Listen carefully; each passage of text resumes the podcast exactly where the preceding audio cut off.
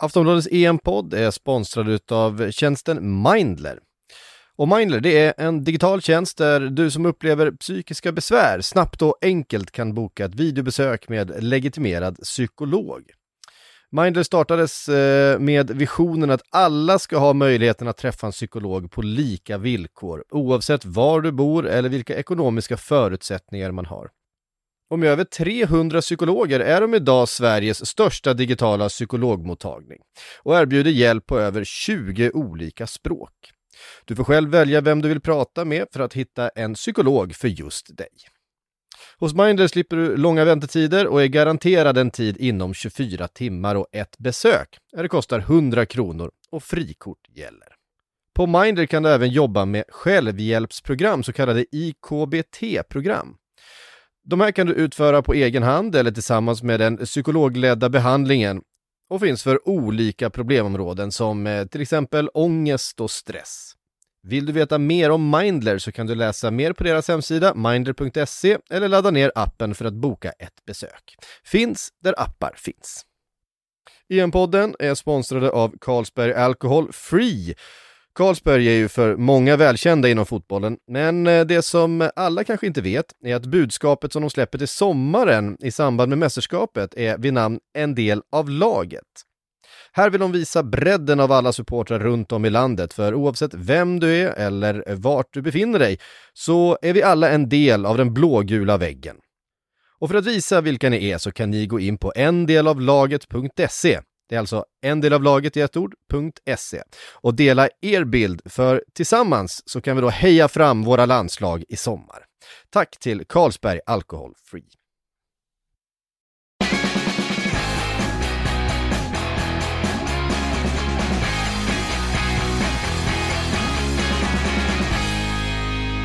Sportbladets EM-podd. Vi har kommit fram till Grupp D. Eh, Frida och Makoto är med mig här och eh, redan en liten brasklapp redan nu då.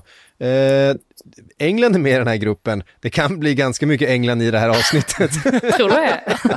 Ja, med er två här. Ja. det, så är det. Vi ska också passa på att påminna. EM-11, hörni. EM-11. Eh, fixa måste era lag. Fixa era lag, utmana Frida Makoto. Jag har ett lag där också, jag tänker inte ens säga vad det heter, för jag är så jävla dålig på allt som är, är fantasy och manager. Är Trent med? Tyst. eh, eh, Simon Bank, Mauri har tagit ut ett lag. Jag gillar att han gick på helt på om de såg snälla ut eller inte. Och, vi, och vilka tre rätter de skulle rekommendera ifall de fick chansen att laga. Alltså jag lovar, han kommer vinna hela skiten bara eh, på grund av det. Så in och gör det era EM-elvor. Glenn Hyséns lag rekommenderar jag att titta på också om ni inte gjort det. Jag säger inte mer Ja, än så. Det, var, det, det var lite speciellt ja. Jag reagerade också på det. Jag har faktiskt inte tagit ut något lag. Eh, får väl se till att göra det. Ja, det, det är dags. Mm. Um, vi ska prata Grupp D. Och vi ska börja med England. Eh, Frida, eh, du, bo, du bor i England. ja. Du kommer följa det här laget ganska nära eh, och har gjort under eh, ganska lång tid. Mm. Ehm, vet du vilka som kommer spela eh, i det här mästerskapet? Eh, jag vet lite grann i alla fall. Eh, mm. Gary Southgate gjorde ju på ett lite annorlunda sätt när han tog ut en gigantisk trupp förra veckan. Och det gjorde han med anledning av då att det har varit ganska mycket skador, eh, särskilt i, i backlinjen där. Eller ja, det är väl egentligen bara Maguire där. Men det har ändå varit lite spelare som har varit osäkra och då valde han Henderson också på mittfältet. Och då valde han helt enkelt att ta ut en liten större trupp som kommer bantas ner idag faktiskt när vi mm. spelar in detta. Men jag tror inte att det är förrän vid klockan fyra på eftermiddagen eftermiddagen. Men det har ju kommit indikationer då på att vissa spelare inte kommer vara med. Mason Greenwood har tackat nej på grund av eh, lite skadekänningar. Vet ju inte om han hade kommit med ändå. Jesse Lingard ska däremot inte eh, ha kommit med utan Southgate har gått på andra spelare. Kåta ser chockad ut här. Ja, men jag blir så ledsen. Ja, det är ju lite, det är, det är faktiskt lite, det är ju lite trist för Lingard och jag trodde ju faktiskt att han skulle komma med just med anledning av den relationen som Southgate och Lingard har. Men sen har ju Southgate så himla många alternativ på de offensiva positionerna. Alltså de positioner där man ändå tänker sig att alltså England inte är sådär jättebreda. Det är ju just på, på eh, mittbacksida beroende på om de spelar trebackslinje eller fyrbackslinje. Och sen så samt då på eh, defensivt mittfält där det har varit Declan Rice som nu är skadefri igen så att han är ju tillbaka. Men Henderson är ju ett litet frågetecken så hur blir det där? Kommer Southgate spela med Mount och Rice ihop där Mount såklart skjuter fram lite högre? Det vet vi inte riktigt. Man har ju även Calvin Phillips som eh, Southgate har använt sig av väldigt mycket, under, särskilt under den se, det senaste året. Så att där finns ju fortfarande många frågetecken. Ett, någonting annat som man alltså en debatt som har pågått under egentligen hur många månader som helst. Det är ju ytterbacks-situationen där det är många som har rasat över att Southgate inte verkar vara sådär jättepro Trent Alexander-Arnold och han fick ju försvara sig här på presskonferensen förra veckan och sa att ja, jag har ingenting emot Alexander-Arnold menade Southgate på utan det här handlar om att det finns ju så otroligt många alternativ sett till vad, vad andra nationer har att jobba med. Jag menar, hade vi i Sverige ens haft två av de alternativen så hade ju det varit Alltså, ja, då hade vi ju varit ytterst tacksamma för det. Um, och nu är ju frågan om Trent Alexander-Arnold får plats. Jag tror nu kanske att han får plats. Jag är absolut inte säker på hur mycket han kommer att spela för att vi har sett Reece James göra det väldigt bra, gjorde det senast väldigt bra i Champions League-finalen. Har ju faktiskt spelat till höger i en trebackslinje också, vilket är intressant att Southgate kan använda honom där om, den möjlig om, om man vill ha den möjligheten. Eh, Kieran Trippier, jag är förvånad över att det är så många som verkar ha någonting emot honom och tror att han är slut på något sätt. Men han har alltid gjort det bra i landslaget. Har ju dessutom precis vunnit La Liga med Atleti och gjort en jättefin säsong. Så att på det sättet så tror jag faktiskt att han han, det skulle inte förvåna mig om han startar. Jag tror att kör man med trebackslinje, då tror jag att Trippier startar till höger. För att han har också en frisparksfot, eller en fot vid fasta situationer som Gary Southgate definitivt kommer vilja utnyttja i så fall. Sen tror jag faktiskt att det blir Chilwell på andra sidan. I väldigt hård konkurrens med Shaw då, som också har gjort en väldigt fin säsong. Om vi tänker oss en trebackslinje då, så blir det ju Maguire, Stones och Walker. Och sen så Mount och Rice då möjligtvis. Och sen där fram är ju frågan då, vad kommer han gå för? Hade detta varit för ett år sedan och någon hade sagt att Phil Foden borde starta så hade ju alla skrattat. Men jag tror inte att det är omöjligt att Phil Foden faktiskt startar till vänster. Man har Kane givetvis, han är given i mitten. Sen möjligtvis då Sancho till eh, höger. Men där finns ju de verkliga alternativen. Och det är ju det som gör att man, man kan se att England kommer kunna gå långt i den här turneringen. Men man kan ju stöta på ganska hårt motstånd redan i, i sextondelsfinalen så att det är ju absolut inte så att man sitter och är säker på att England kommer kliva ut på Wembley här och, och ta hem alltihopa. Det är en fantastisk trupp de har verkligen som du är inne på. Jag, jag skriver under på allt du sa om Kieran Trippier också. Jag tycker att det han har gjort i Atletico, han har varit en av ligans absolut bästa högerbackar i Spanien.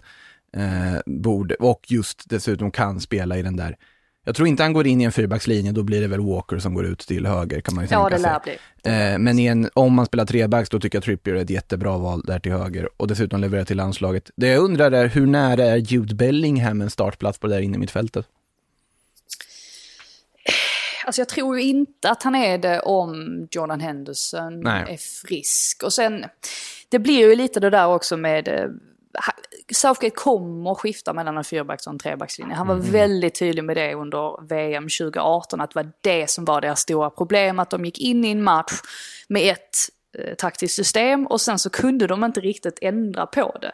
Och eh, han pratade mycket om det vet jag när de, hade, eh, när de väl hade åkt ut eller när turneringen var över att det blir någonting man måste jobba på. Och det har man också sett under det senaste året att han skiftar mellan, beroende på vilket motstånd, om motståndet är lite enklare eller lite svårare så skiftar man mellan en, fyr, en trebackslinje och en, och en fyrbackslinje. Så beroende på hur de kommer att spela där, det häng, där hänger det ju också mycket på vilka som då ja, vilka som då mm. Eh, spelar på, på det centrala mittfältet. Men jag tror ju om det är en trebackslinje så tror jag att det blir Mount och Rice där inne. Eh, och då att liksom Henderson kanske inte är fullt frisk. Men alltså möjligheterna är ju oändliga, så är det ju.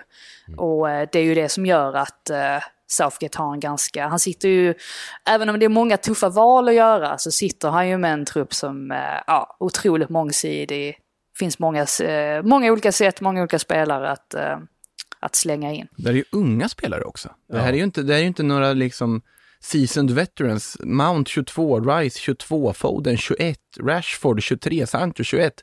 Alltså, mm. ja, om inte football is coming home inom de närmaste åren, då, då, har de gjort något fel. Det är nästan så faktiskt. Ja, de har en helt eh, makalös generation på gång här och då har vi inte ens nämnt Jack Grealish.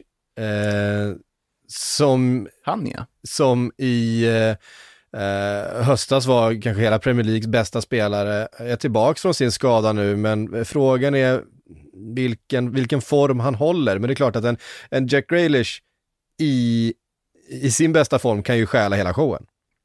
Ja, Grealish har ju haft, eh, han är ju, alltså bland allmänheten och media så är han ju väldigt, väldigt populär. Och eh, det blir ju ofta så här borta att det blir förbundskaptenen mot, mot media. och så väljer de, en, väljer de en favorit och då var det Grealish i höstas. Mm. Och så var det ett jäkla snack om huruvida Grealish eller Mount skulle starta. Jag mm. tror inte att någon kommer hålla den diskussionen nu för att alla vet om vilken fantastisk spelare mm. Mason Mount är efter den här säsongen. Men det är klart att eh, Grealish är ju en fantastisk spelare att Men då kom ju Grealish in i landslaget och verkligen levererade. Så var det. Alltså han... Eh, men det är ju också för att han, han har ju de här eh, alltså speciella egenskaperna som, som kommer väldigt väl till pass. Alltså just för någon på den kanten, alltså hur, hur han liksom kan, och när han spelar med smarta spelare som Harry Kane också, som ju är känd för att droppa ner lite, de öppnar upp ytor för varandra. Det påminner ju lite faktiskt om den relationen som Grealish har till Ollie Watkins i Aston Villa. Just det här att de kombinerar så mycket med varandra. Så att eh, det är ju en fantastisk spelare att kunna slänga in. Jag tror ju inte att han startar utan att det är andra spelare som, som går före. Men just på de där ytterpositionerna så har de ju väldigt många alternativ. Om ända då att att vissa spelare kanske inte är riktigt i form som Raheem Sterling spelade visserligen Champions League-finalen men har ju inte riktigt sett ut som sig själv den här säsongen eller har ju inte haft det där stora förtroendet från Pep Guardiola. Rashford brände ju tusentals chanser kändes det som mot Villarreal eller ja, slog bort bollar och så vidare. Så att det var inte, han var ju inte i sitt bästa slag heller. Men eh, det är definitivt många spelare att välja bland där fram. Det, den saken är klar. Ja, onekligen. Och sen, eh, sen är det då liksom att målvakt och backlinje ska kunna eh, motsvara det här. Eh, Harry Maguire, lite frågetecken efter en skadedrabbad avslutning på säsongen. John Stones såklart har varit väldigt eh, bra för Manchester City under säsongen. Och så allra längst bak då, eh, Jordan Pickford. Eller? Ja, eh, absolut. Alltså nu, står, nu är det ingen tvekan. Sen eh, Nick Pope blev skadad och tvingades lämna återbud här så finns det ingen tvekan om att det kommer vara Jordan Pickford som står i målet. Jag tyckte ju det redan när Nick Pope, alltså även när han var skadefri så tyckte jag ändå att Pickford skulle gå före. Just för att Nick Pope faktiskt inte tog chansen nu när han, han hade chansen att visa upp sig när Pickford var skadad i de senaste under den senaste landslagssamlingen. Han hade visserligen inte sådär jättemycket att göra, men hans grej var ju att han skulle visa hur duktig han är med spelet med fötterna. Vilket han inte var. Och det fick mig att känna att Pickford, Southgate kommer föredra Pickford för han vet. Han mm. vet, även om Pickford är oberäknelig, det vet, det vet vi allesammans, så vet ändå Southgate ungefär vad han får mm. av honom. Och han vet om att Pickford är väldigt duktig med spelet mot fötterna. Och det ska sägas att Pickford har sett väldigt bra ut de senaste månaderna och räddat Everton alltså många han... gånger om. Uh, han var ju ifrågasatt i, i eh, höstas när han, han såg formsvag ut och det kändes som han, eh, var väl inte helpetad, men i alla fall halvpetad utav Robin Olsen där under en, eh, en kort period eh, där han faktiskt var hel och, spelklar men fick sitta och vila, ja, var, vila lite ja. grann eh, som, det, ja, som du sa. För var han, för var, han var ju inte riktigt petad. Nej, han var inte, det var det jag sa. Ancelotti var så... Han var halv, halv, ja, halvpetad. Ja, men hade, han sett, hade han sett ut som han gjorde de sista två månaderna för Everton, då tror jag inte att Robin Olsen hade spelat någonting. Eh, jag tror det var en, en, eh, en metod för Ancelotti att få honom att vakna till lite, eh, snarare än någonting annat. Men eh, har ju ryckt upp sig verkligen och haft en mycket starkare avslutning på säsongen än vad, eh, hur inledningen var. Så att han kommer ju verkligen in med en, eh, med en eh, fin form till mästerskapet här och har ju varit bra för England. Jag menar, VM för tre år sedan var han ju de, en av deras absolut viktigaste spelare och en, eh, en av de största orsakerna till att det gick så bra då. Mm. Jag hoppas faktiskt att han gör en bra turnering just för det där att han har haft så otroligt mycket kritiker på sig. Och det är klart, alltså nu vet jag att det sitter Liverpool-supportrar där hemma och tycker liksom att försvara inte den jäveln som gick och skadade vår Det var- nyckelspelare. Och absolut, den tacklingen var inte snygg och eh, det skulle han ha åkt ut för. Eh, Men, den var men ju mer att han- klumpig än någonting annat, vill jag ändå Ja, hävda. men precis. Ja, och, och Pickford han får väldigt mycket skit. Eh, Så att på det sättet hade, nog, hade, hade vi väldigt, det hade väl i alla fall varit oerhört skönt för honom själv om han motbevisade tvivlarna nu under, den här, eh, under det här mästerskapet. Ehm, han är lite kort, men eh, ja, det, det är han ju faktiskt. Det kan vi... nej, eh, jag, jag ska sluta med det där, jag måste lägga av. Eh, det började ju faktiskt i VM för tre år sedan när vi... Eh, Prata korta målvakter. Ja, när, vi, när, när eh, det var eh, hetsen mot eh, Pickford och Maguire där som... Eh, och sen var det de Ska- som avgjorde ja. mot oss i slutet ändå. Eh, Ska väl, eh, ska väl näm- nämnas också att andra målvakt nu är väl Dean Henderson som ju faktiskt petades han också i Man United mot slutet. Fick ju chansen där ett tag istället för de Gea men sen tog de Gea, de Gea tillbaka den platsen. Och sen så tredje målvakt blir det faktiskt Sam Johnston vilket är vilket är lite gulligt med gulligt, men vilket är, nej men det är väl, jag menar Det är välförtjänt, Ja, jag. det är faktiskt välförtjänt för han, han har faktiskt stuckit ut i, i West Brom den här säsongen. och Han har varit jättebra. Bra. Mm. Ja. Verkligen.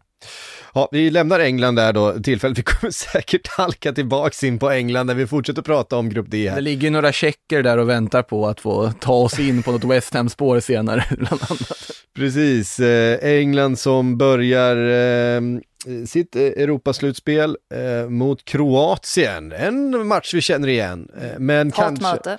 ett, ett hatmöte, men kanske inte ett Tjeckien vi riktigt känner igen längre, eller? Nu ska Eller vad säger Kroatien, Ja, vi, precis. Nu vi, vi, vi känner igen längre. Jo, alltså det, det gör man väl om man tittar på pappret för många. Jo, på, på pappret, men kanske inte spelmässigt har de inte riktigt levererat Nej, det har ju... som en eh, världsmästare. Nej, det har ju surrats lite mot uh, Zlatko Ja, näst- Dalic. eller en världsmästare blir en VM-finalist.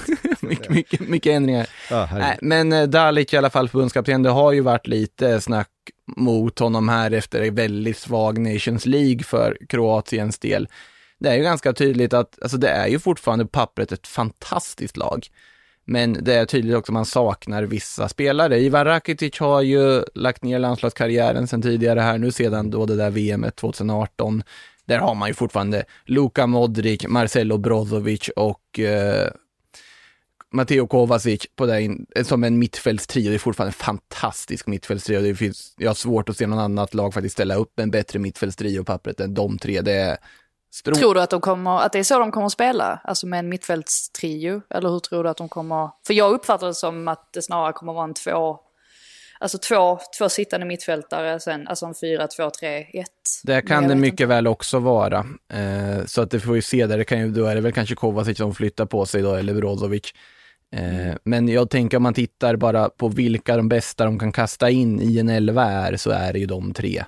Det hör ju till den. Men absolut, det kan vara en 4-2-3-1 med eh, en trött Ante Budimir på topp också.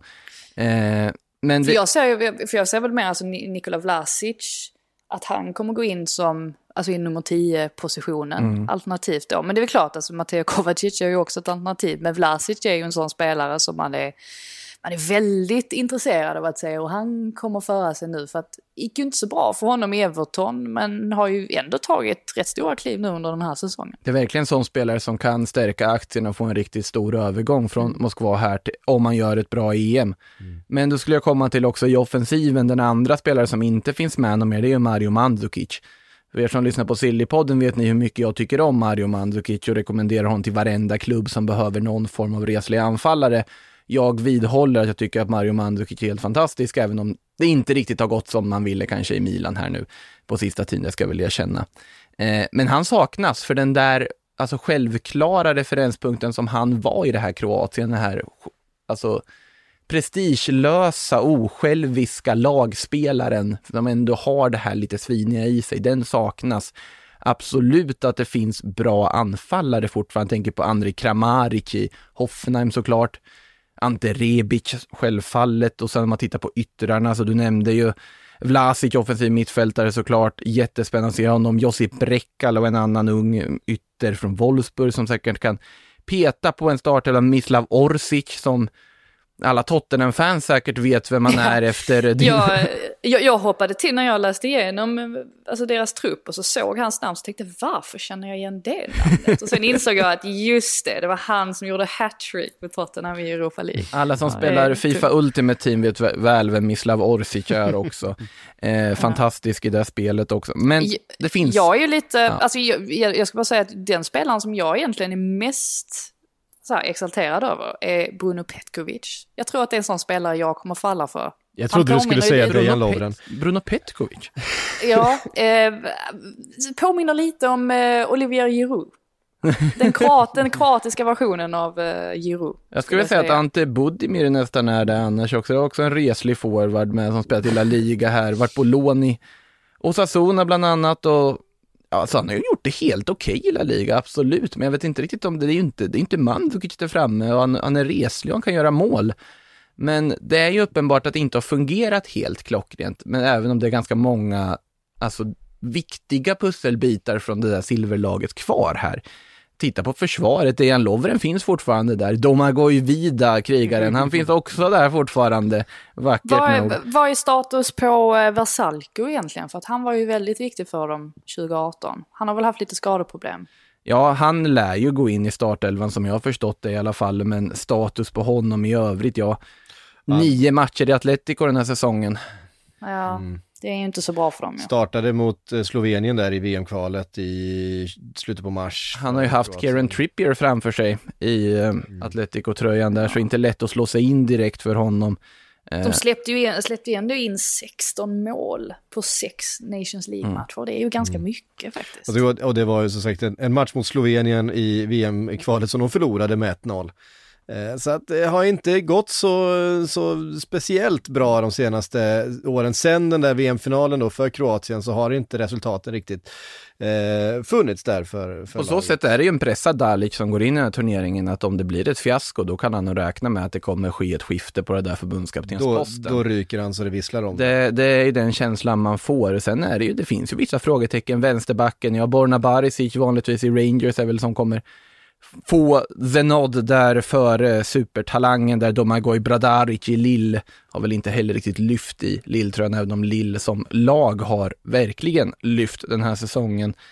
Eh, det finns lite frågetecken, men fortfarande på pappret är ju det ett fantastiskt lag de har fortfarande, tycker jag. att Det är ju ett lag som ska gå vidare från gruppen, punkt, egentligen, mm. sett till vad de har för material. Och Luka Modric, han, har ju, han ser inte ut att vara trött och slut direkt, lagkaptenen, 35 år gammal, haft en fantastisk säsong i Real Madrid bakom sig.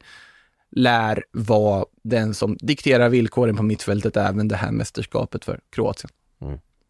Eh, men vi har två lag kvar som eh, kommer vara med och slåss om det och det blir inte lätt. Det är en eh, riktigt tuff grupp. Eh, vi eh, ska prata Skottland och eh, Tjeckien, men först några ord från vår sponsor. Ja, Sportbladets EM-podd är som vanligt sponsrad utav Unibet och för att eh, reda ut det här med ett eh, grymt spel. Den här veckan pratar vi om grupp C och grupp D har vi med oss Sportbladet Spels expert Steven Lee Holmdahl, välkommen hit. Tack och bock, god förmiddag. Ja, god förmiddag. Vi, eh, vi kör väl igång direkt. Jag vet att du har hittat något riktigt kul eh, och lite exklusivt spel här också på grupp C och grupp D. Jajamän, vi kör igång här. Ehm, jag har först grävt fram att Alioski ska bli bästa målgörare för Nordmakedonien, sju gånger pengarna. Haft en kanonsäsong med Leeds, ska sägas. Ja, yes. Och han spelar i Nordmakedonien så spelar han ju på mittfältet och tar hand om straffar och frisparkar. Så jag tror att de får lite svårt att göra något spelmål överhuvudtaget. Så kan, det kan nog räcka med att en straff går in eller en frispark eller något sånt där. Så han har varit eh, inblandad i 18 mål på 41 matcher för landslaget. Det är ganska starkt facit får man lov att säga. Ja, verkligen. Yes. Sen har vi att Skottland ska sluta topp två i sin grupp med eh, England, Tjeckien och Kroatien. Där jag tror att England är alldeles för bra för resten, men eh, Skottland har ju visat att de kan konkurrera med Tjeckien. Det har vi nya bevis på. Att Kroatien har tagit ganska stora steg tillbaka efter sin VM-final 2018. Och Skottland kommer ju dra fördel av spel på hemmaplan också i två av matcherna där 12 000 ölstinna supportrar kommer nog låta som det tredubbla tror jag. Uh, och sen har jag hittat två spel på England också som jag tycker är bra. Där Mason Mount slår flest på målgivande passningar, sju gånger pengarna. Han har serverat Timo Werner massvis med räkmackor i eh, klubblaget för Chelsea, men då har han ju tyvärr haft en Werner som inte har kunnat träffa en lagårdsvägg överhuvudtaget. Men nu får han ju Harry Kane att sätta sina bollar på. Det kan nog bli lite assist där. Och sen prövar jag att Jack Grealish blir turneringens bästa spelare, 81 gånger pengarna. Kommer förmodligen få börja på bänken i första matchen för England, men, men om han kommer in mot Kroatien i första matchen och gör ett bra inhopp där så kan det bli svårt för Southgate att hålla honom borta från startelvan. Och 81 gånger pengarna är ju riktigt intressant tycker jag. Ja, det var några riktigt eh, mustiga spel där, eh, eh rejäla odds. Eh, tack för det, Steven Lee. Och alla de här spelen hittar ni såklart på unibet.se. Glöm inte att du måste vara 18 år för att spela och är det så att du eller någon i din närhet spelar lite för mycket så gå in på spelpaus.se och läs mer om spelberoende och hur du pausar ditt spelande. Ja, vi har två lag kvar i grupp D. Och den första, Skottland, Frida. Hur taggade du på matchen England-Skottland?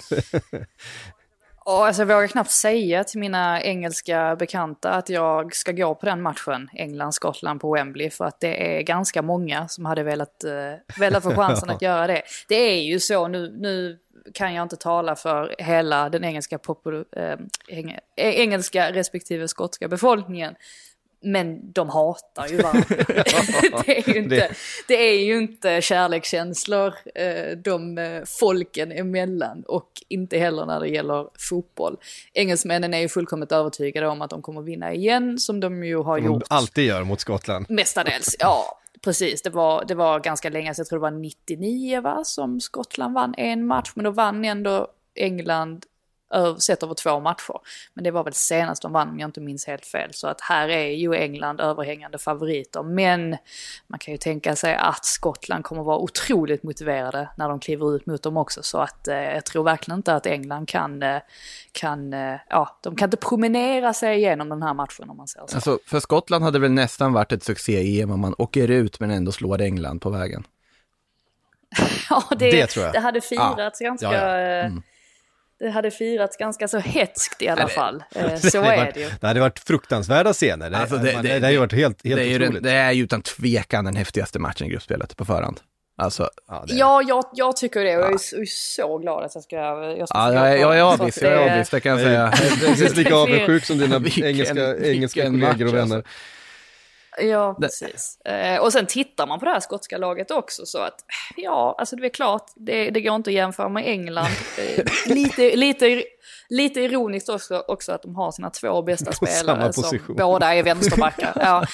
Men det löser man ju genom att Kieran Tierney spelar, de spelar ju nästan alltid med en ja. trebackslinje mm. i Skottland. Sen ändrar de lite framför, det kan vara en 3-5-2, det kan vara en 3-4-1-2, 3-4 2-1. Ja, mm. där ser det lite annorlunda ut. Men Kieran Tierney, Arsenal, är oftast till vänster i den trebackslinjen. Och så har han Andy Robertson framför sig.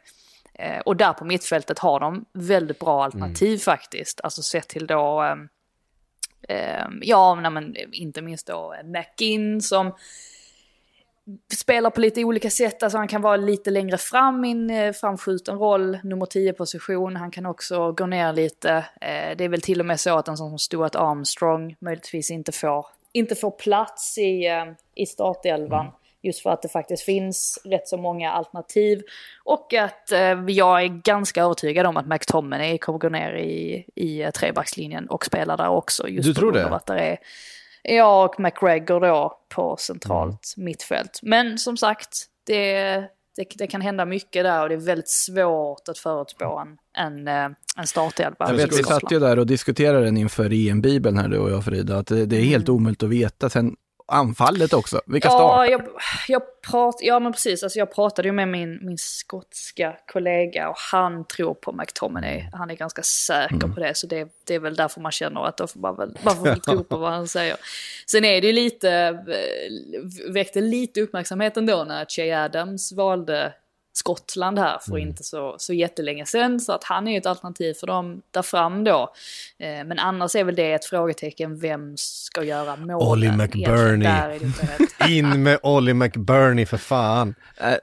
Jo, det gick ju jättebra för honom den här säsongen. Det har sprutat in mål.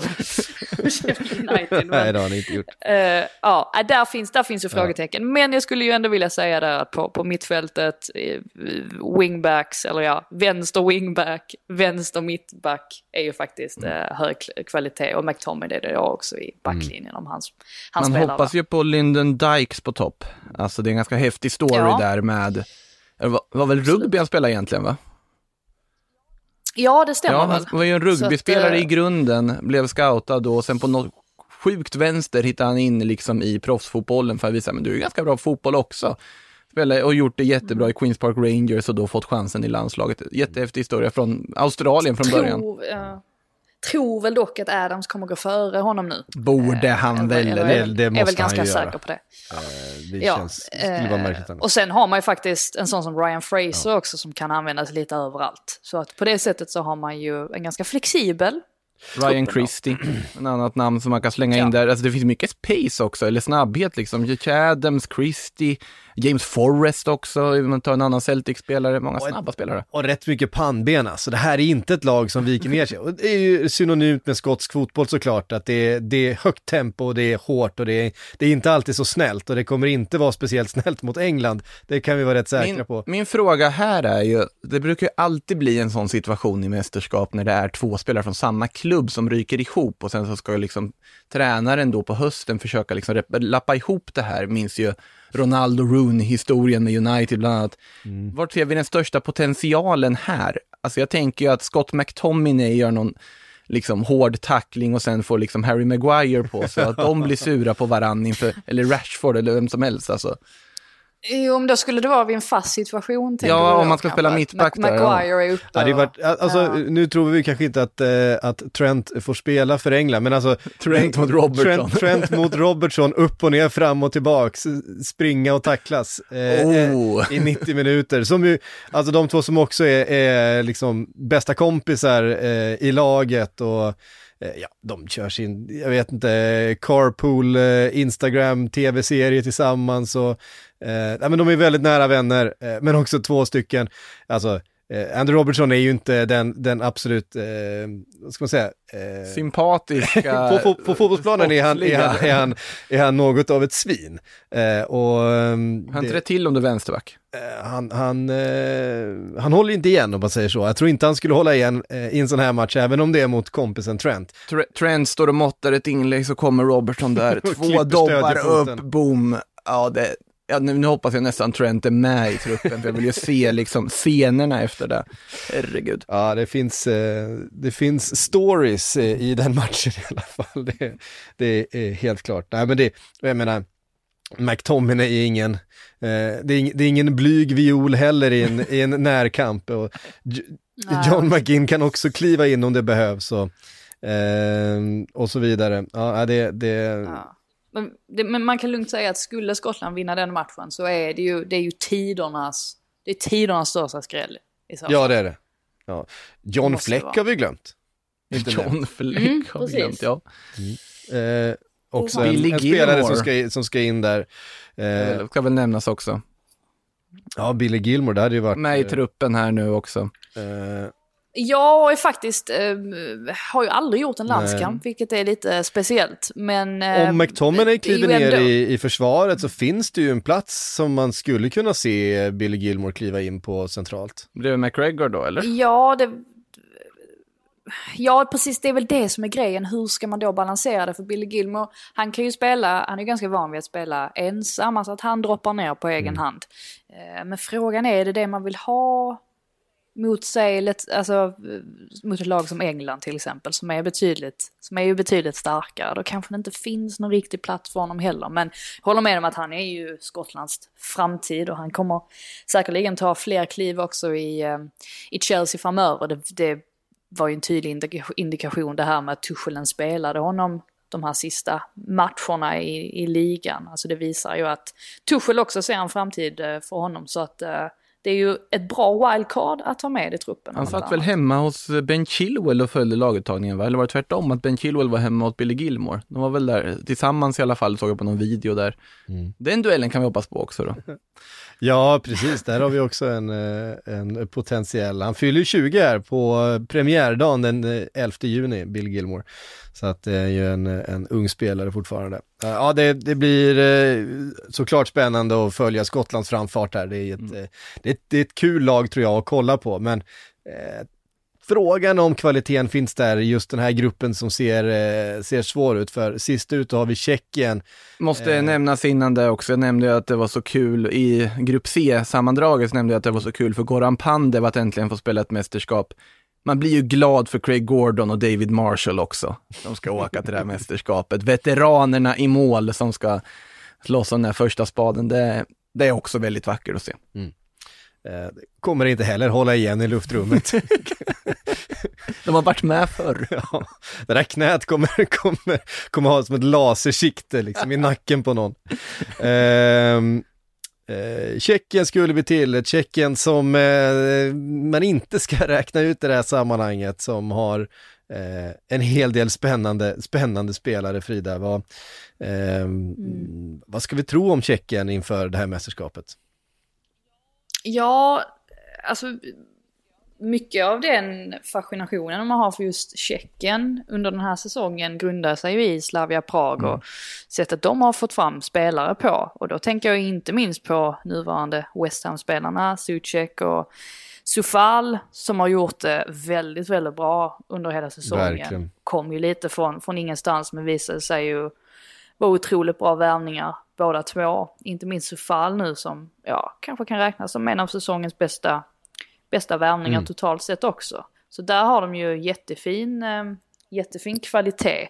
Och tycker väl ändå att, alltså med tanke på, alltså om vi ser till då, alltså vilken framgång vilka framgångar de har skördat alltså i sin, sin inhemska fotboll där med Slavia, Slavia Prag så är det väl inte omöjligt att vi kanske, att de här kanske kommer göra lite bättre ifrån sig än vad man hade trott. Man har ju även Patrik Schick längst fram, eh, Eh, så på det sättet så är det väl inte så svårt att räkna ut hur de kommer spela. Ehm, sen är det ju, sen är det ju ändå, eh, ändå svårt för att det är väl klart att ja, alltså det här är ju ett lag som man kanske tänker att de... Ja, då skulle de slåss om tredjeplatsen då, för kommer de verkligen kunna komma före Kroatien? Det kan man väl inte riktigt se ändå. Och då landar vi väl i att de hamnar precis före Skottland på tredjeplatsen och tar sig vidare på det sättet. Så att nå åttondelsfinal är ju fullt möjligt. Ehm, men eh, att de skulle gå så mycket längre än det kan man väl kanske inte se. Jag eh, tittar här på truppen och vill eh, be om ursäkt för min lag jag tog ut till EM-bibeln faktiskt här öppet för er som lyssnar. Ja. För av någon anledning så la jag med Ondrej Kodela i den backlinjen och han ska ju naturligtvis inte mm. spela någon fotboll under det här mästerskapet på grund av hans tio matcher ja. långa Uefa-avstängning. Och det är ju ett jätteavbräck mm. för dem. Precis. Även om man förstår varför han fick ja. den bannen. Men äh, ja, det är ju någonting de... Äh, för annars, hade inte, vore det inte för hans bortfall så hade det varit ganska enkelt då att lista ut hur den här startelvan skulle se ut på ett ungefär. Men det är väl klart att det är ett, det är ett stort ja, Det är ju Selutska i Sparta Prag som går in där i mitten och sen kan man tänka mig att Tomas Holles då, en annan Slavia Prag mittback, kliver in bredvid. Alltså det är ju ett Slavia Prag-baserat lag, precis som du, säger Frida. Du har ju Jan Boril på andra kanten, två ytterbackar som har Slavia Prag-koppling. Om man tittar längre upp i banan så finns det ju också där Slavia Prag-koppling. Sen är det ju, det är ju ett lag som inte har varken Milan Baros eller Jan Koller. Och det är ju där man tänker med Tjeckien i ett EM att man vill ju ha Jan Koller där. Han ska ju vara där på topp, eller Milan Baros. Någon mm. av dem ska vara där, det är Tjeckien. Nu har man Patrik Schick istället, det är inte riktigt samma.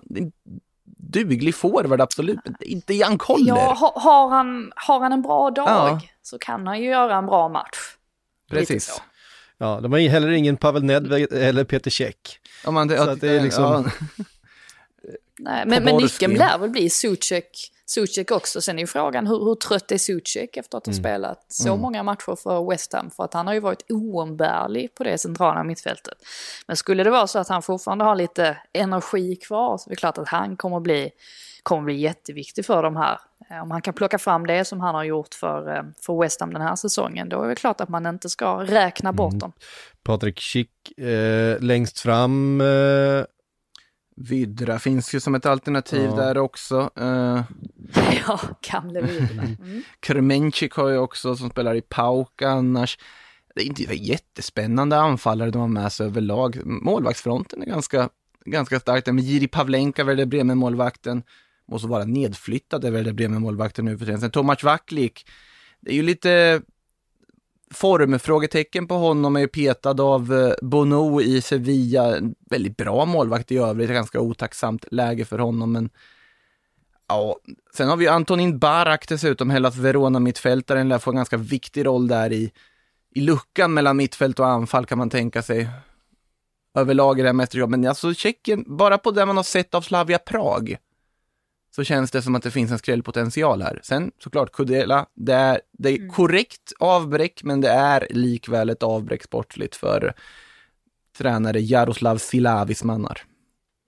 Ja, jag var ju lite inne på samma sak det där med att oh, ska vi inte se upp för Tjeckien ändå? Och så börjar man titta och så tänker man okej, okay, men vilket lag ska borta? Men Kroatien har inte sett sådär jätteformstarka ut på sistone. Kanske att de kommer misslyckas. Skottland är vad de är, men de kan ju också... Det är ganska svårt Mm. att veta. För de, Skottland har ju dessutom den matchen mot England där som vi vet de kan sluta lite hur som helst. Kanske möjligtvis kan göra att den här gruppen blir, blir svårare att förutspå. Eh, än vad man kanske trodde på förhand. Men eh, jag landar väl ändå i att England går vidare. Men att det kan vara så att de går vidare som tvåa eftersom att man vill ju faktiskt inte vinna den här gruppen. Nej, just det, man vill ju inte den. Nej, för då väntar ju, det väntar ju ganska tufft motstånd från dödens grupp. Så att eh, här, här gäller det kanske att vara lite smart också. Det kanske är så att England till och med ska förlora den matchen med Skottland med vilje. Så Det kommer aldrig hända. Nej, det kommer inte Åh, hända. tänk läget Men, eh, där.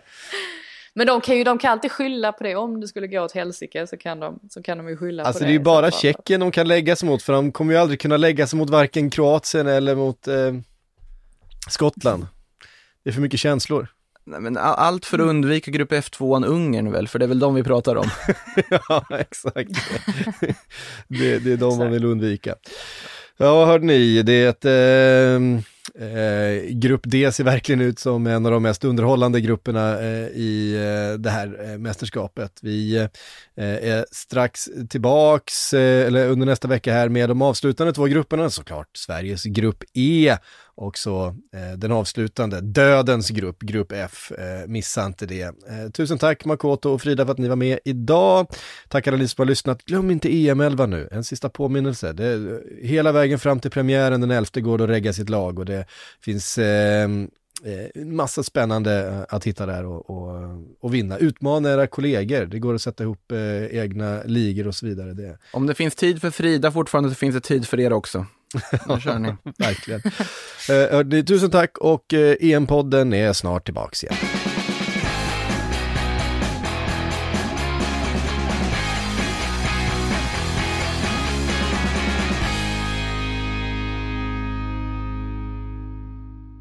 Du har lyssnat på en podcast från Aftonbladet. Ansvarig utgivare är Lena K Samuelsson.